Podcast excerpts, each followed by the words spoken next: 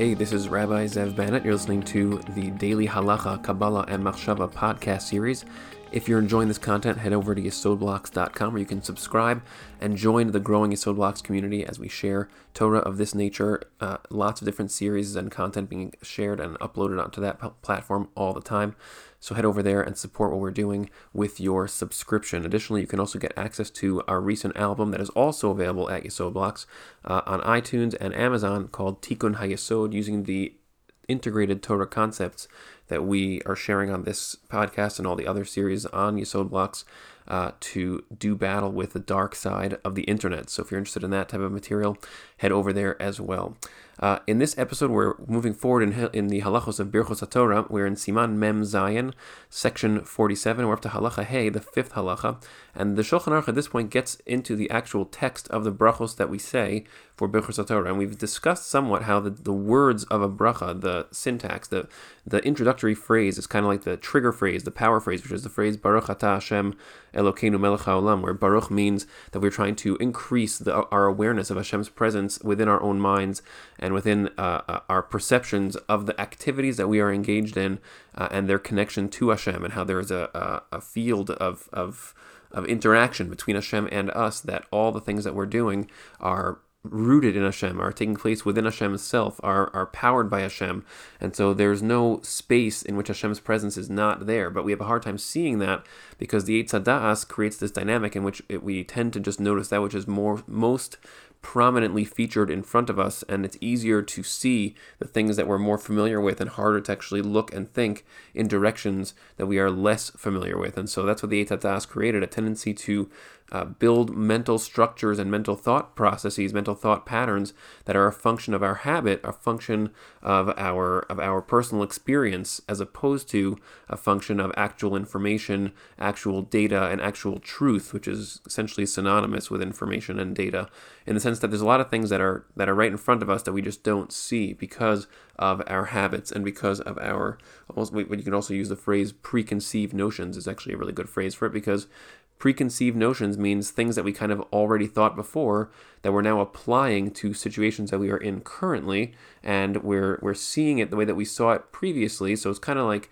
if you think about it on the internet whenever you open a website so there are times where the the browser will read the the code for the website new, like anew as if it's trying to see it in a new way. And then in certain situations your browser will actually use what's called a cached version of the website where it's simply just bringing up the previous experience that it had uh, which sometimes is a faster way to do it or some there's different reasons why that might happen. But when it does does, it still looks like you're seeing the regular website, but it's in a sense you're seeing kind of like a past snapshot of it that your browser is is working with for whatever reason. And so that's exactly the same idea here, the preconceived notion concept or the concept uh, of thinking about things currently based on previous experiences and perceptions of them means we have a tendency to sometimes miss uh, either small or big aspects of what's right in front of us simply because we're working with a particular lens, a particular paradigm. And that's the Eitz Tovara. And so the phrase Baruch Ata Hashem is basically trying to increase our awareness of Hashem's presence. And Hashem is we, Hashem is a person uh, in a certain way. That's why we use the word Ata, which is a direct ver, uh, direct word like the word et, which is exactly the same word as the word at, and the word ata. These are all words that indicate pointing towards something or towards someone. Uh, and what we're trying to do is we're saying, Baruch Ata, you, Hashem, are now present in our minds. And the, and the name Hashem there is the four letter name Yud Ke Vav Ke, uh, which basically represents that Hashem is the is the totality, the, the, the one self that is behind all being. Uh, that it all is all unified in that one self, and then all being all the diversity, the multiplicity of existence uh, derives from that one self. That's the meaning of the word Elokeinu, which we discussed a little bit in the last couple of episodes. That Elokim is the concept of, of multiplicity of the machinery that takes that one self and manifests it in a in a multiplicitous form that we experience as the diversity of existence. So Baruch Ata Hashem Elokeinu means we were trying to we're saying we want more of you, more awareness of you, the the one self that is that is behind all being, but manifest in a in the pluralism of being that we experience around us. We want more awareness of that of that self in in its in its oneness beyond and in its multiplicity within uh, Melech HaOlam, the one who is directing this layer of existence and all the layers of existence. So the word Olam does not just mean world; it means covers or layers of hiddenness. And so that's the that's the key, the power phrase here. And then the rest of the bracha usually has a unique syntax that is particular to the to the activity in which you're engaging. And so if we just look at the first part of this halacha, it says in halacha hey birchos haTorah asher kiddushanu mitzvotav v'tzivanu al divrei Torah. So he just quotes you the end of the bracha, uh, which is that you have uh, Sher Tivanu is also uh, some it's a it's a piece of a bracha syntax that we add whenever we're talking about a bracha that we're making in the context of performing a mitzvah. So the the this extra phrase is is always said if you're doing if you're doing a mitzvah like shaking a lulav or uh, you're you're, you're putting on tefillin, any kind of mitzvah, um, which any kind of action which is a mitzvah. We're, we're going to define what a mitzvah is in a second, a little more carefully. We add this phrase, asher kiddushanov mitzvosav. So basically, the phrase means you have dedicated us to you through these mitzvot. Betzivanu, and then you have given us a specific mitzvah to do the thing that it's about to ha- that, that we're about to do. And in this case, it's al divrei Torah, or the way that we say it today, which the Mishnah Berurah quotes here, is la asok b'divrei Torah, which means to essentially engage in uh, talking about Torah, to engage in, in learning and discussing Torah. So we have a bracha here that we're saying that we're trying to essentially access awareness of Hashem's presence within the context of doing a particular mitzvah, and that particular mitzvah is the mitzvah of thinking about and then discussing and learning and discussing uh, Torah concepts and Torah thoughts and Torah ideas. So we have to just delve in a little bit more carefully what exactly the mitzvah concept here is so that we can understand this bracha a little bit more carefully, what, we mean when we're saying it, what, what kinds of thoughts it's supposed to be triggering in the cascade of our minds. Because that's in, in general, whenever we say these kinds of words, just like when we say words in tefillah in the Siddur, the goal is that these words will trigger a cascade of thoughts that are associated with the words that we're saying. And so that's how we create heightened awareness. Just like if you haven't spoken about a particular topic in a while, then you have a long conversation with somebody or even a short discussion about it with somebody, it will then kind of reinforce your awareness, your memory of the presence of that set of ideas. So that's what we're doing here. We're saying these words, which then create a cascade of thoughts inside of our mind uh, around this particular topic. So Asher Kiddushan of mitzvosav. So the concept of a mitzvah is often translated as a commandment, and it's not. It's not really that that's such a terrible translation. It has certain elements of of, of accuracy in that particular word. Um, but a mitzvah it really comes from lashon, lashon of tzav and lashon of tzivui and lashon of tzevet. These are all kind of the the dynamic that the, the the word itself is like this energy of a team, a group that is doing something. So when I'm mitzaveh somebody to do something, what's happening is I'm now creating a team relationship in which I am the director and they are the executor. They're the ones who are going to do the thing that I am directing to do and it's not that I often it's it's it's uh, conveyed in this in this um, construct of well I'm in charge. I'm the one who gets to decide what to do because I have the power and you are simply the the um, you're you're lower down in the hierarchy in the sense that I have control over you. And you have to do what I say. I tell you to do this and you have to do it. And that kind of language comes from things like the army and comes from analogies in the Gemara that sound similar to that, which is things like um, a king telling his servants what to do, or a master telling his slaves. And these are the kinds of language that are often employed. But the thing is that the there's a there's a couple of issues with this. First of all, um, when we talk about an army, just a, a, a, a, person who's in charge, a commander, and then a subordinate. So it's never actually true that the commander is in charge such that the subordinate has to do what is being what he's being told to do. And what I mean by that is if you think carefully about this issue, and it's really it's something which is a good example of, of things we don't notice because of Das Tovara. No person ever has to do anything. You never have to do anything. Uh, in any context you only have to do things in the context of things that you want. In other words, what I mean by that is there's no such thing as things that you must do, that you need to do, outside of a larger context of consequences that you prefer or desire or want. So let's even take an obvious example. You don't even have to breathe. You don't have to do anything. You don't even have to breathe. You only have to breathe in the context of the larger wanting of staying alive. In other words, since you want to live, therefore you have to breathe. But if you didn't want that, that voluntary wish of staying alive, which is your choice. The, the, the wanting to stay alive, something which you decide. People can either decide to want to stay alive or not to stay alive. And, uh, and unfortunately and tragically, when someone decides they don't want to stay alive, then they in fact don't breathe anymore. Uh, and that's that's true about every single thing in life. There is no such thing as something which a human being must do. We have absolute free will to decide what it is that we what, what it is that we will do as a function of what outcomes we want. And so really all needs are a function of wants. And that's true even in a context like the army.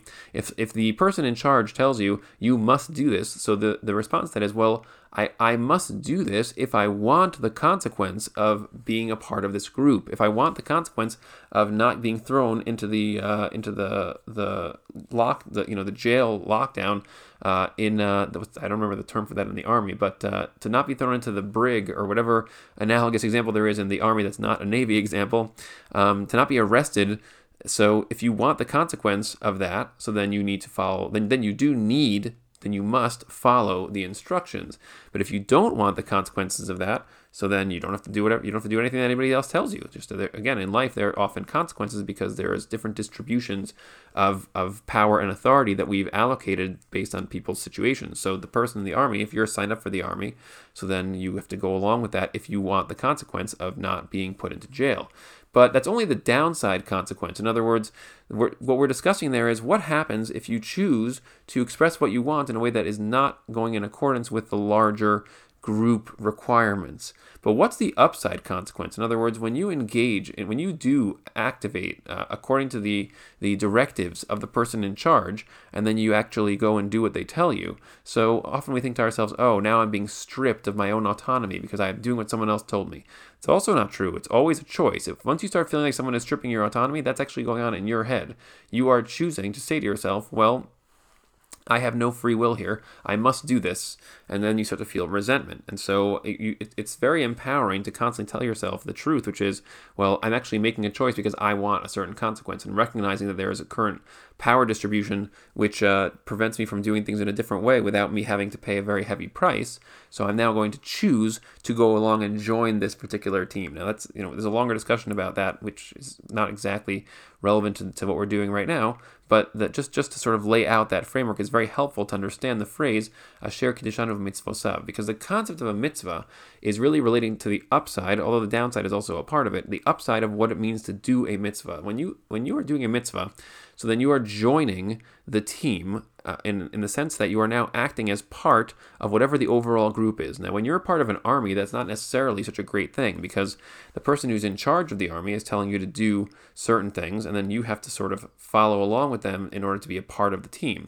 But and the the, the danger there is that armies are potentially very dangerous uh, uh, bodies, and not just danger, dangerous physically, they're dangerous morally. They can get into situations where they can really cause uh, unnecessary harm, where you might be forced to harm other people that are innocent or that are not not deserving of whatever treatment you're about to enact against them. And so that's a situation in which you know it's, it's a it's a questionable um, type of situation in, which you might not want to participate. But with mitzvos, so the nice thing about them is that they're always designed to make you more you, to create greater balance between you and Hashem, to help you to actually see yourself more clearly and more deeply, and to to to see the relationship between you and Hashem more fully. And it's exactly what a mitzvah does. All mitzvahs fundamentally uh, share one characteristic, which is even though they manifest in different actions, but they all have the same root characteristic in that they bind the mitzaveh and the mitzuveh together. The mitzaveh is the one who is directing, and the mitzuveh is the one who is ex- executing. And so when you are executing uh, a mitzvah of the mitzaveh, what happens is you now become his hands in the context. It's kind of like if I ask you to do something for me, I send you to the store to buy something for me, and I give you my credit card, and they, they say to you, "Oh, um, what's your name? Let's see your like does your name match the credit card?" And you say, "Well, I was actually sent here on the authority of Zev Bennett. He sent me with this credit card, and I'm an extension of him right now in the store."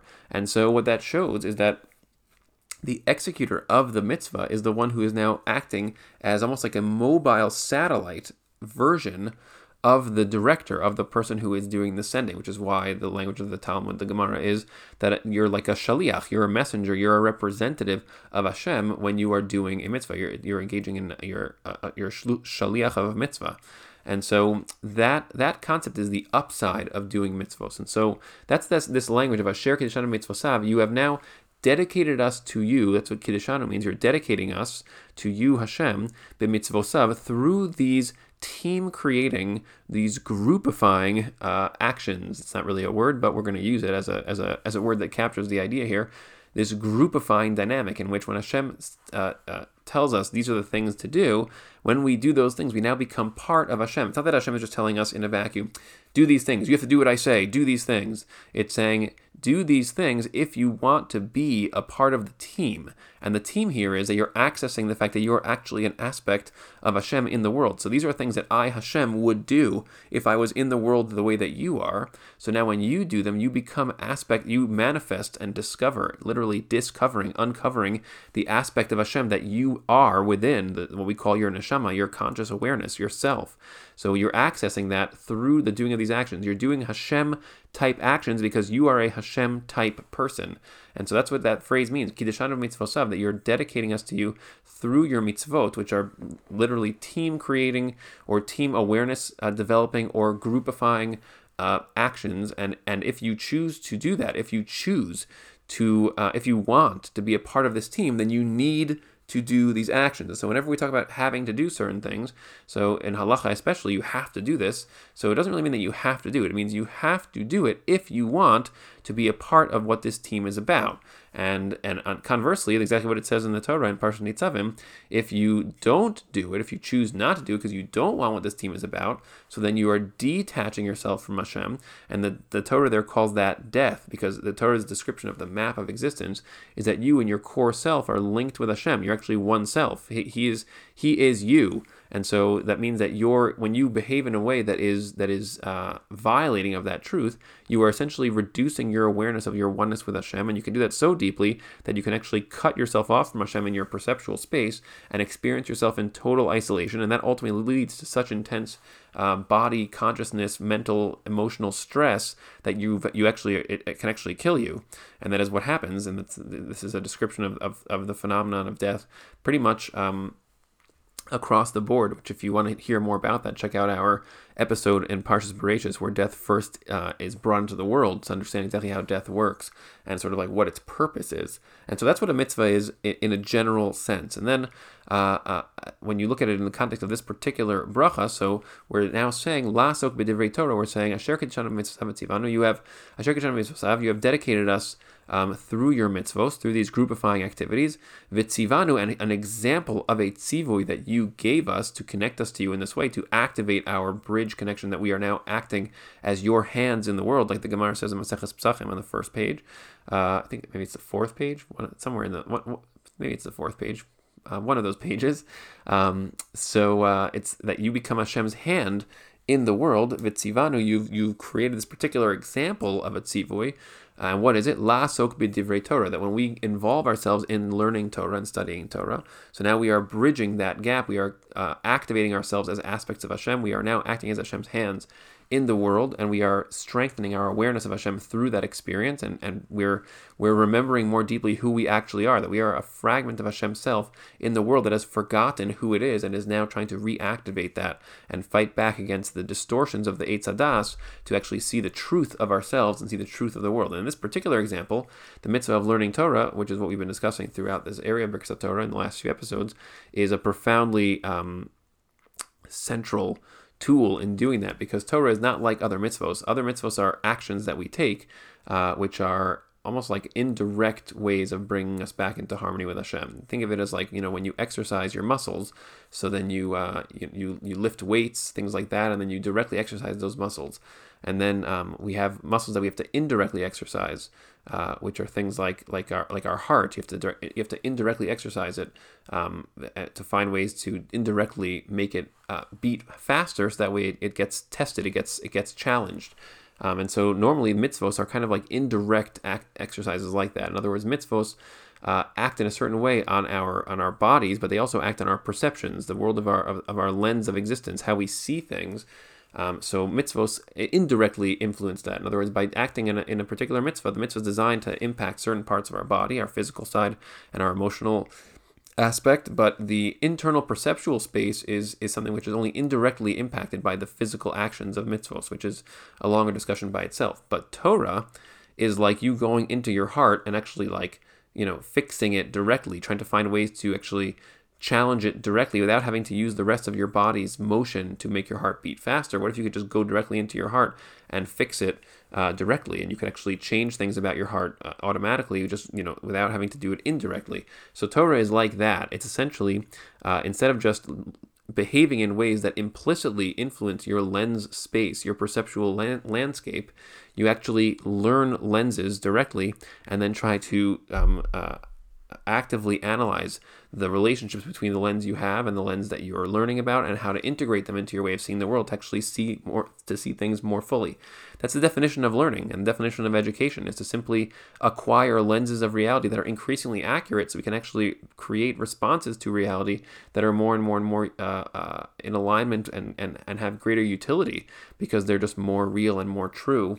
Uh, and that's really the goal of Torah learning at the highest level because it's simply the ultimate example of that. So we're going to continue in the next episodes with the next two brachos that we say, which are also going to have insights into how to think about Torah learning in general. But that's the first bracha and the general key phrase of Asher V'Tzivanu that really uh, adds a whole extra layer now to the bracha concept as we continue to develop it over the next episodes and, the, and throughout the series as we encounter more Hilchos Brachos and Hilchos Tefillah that we're going to see in later episodes. I hope you enjoyed that. Thanks so much for tuning in and for joining us. Again, check out yesodblocks.com and join us and looking forward to, to having you join me in the next episode.